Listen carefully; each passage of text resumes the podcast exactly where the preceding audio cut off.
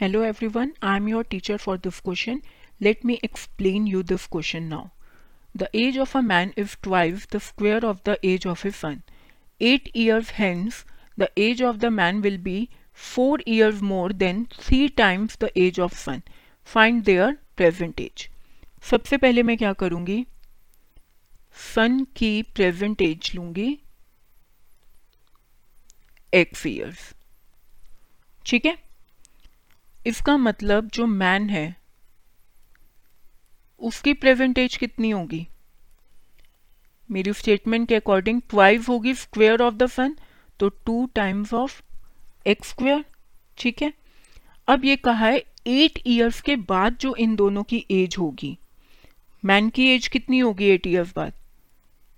Two x square plus eight वो किसके equal होगी? Four year more than three times the age of the son इसका मतलब eight year बाद son की एज होगी एक्स प्लस एट उसका थ्री टाइम्स प्लस उसमें क्या करना है?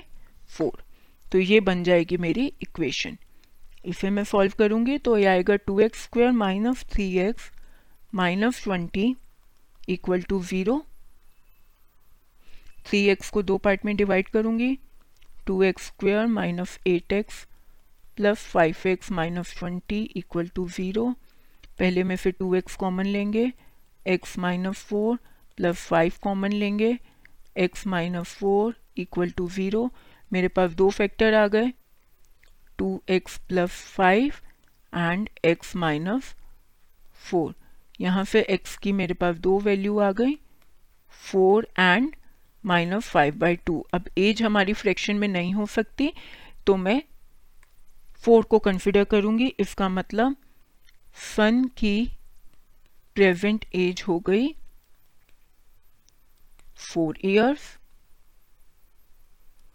और फादर की प्रेजेंट एज कितनी हो जाएगी? सन की एज का square four into four sixteen into two twelve है क्योंकि? तो thirty two years I hope you understood this question thank you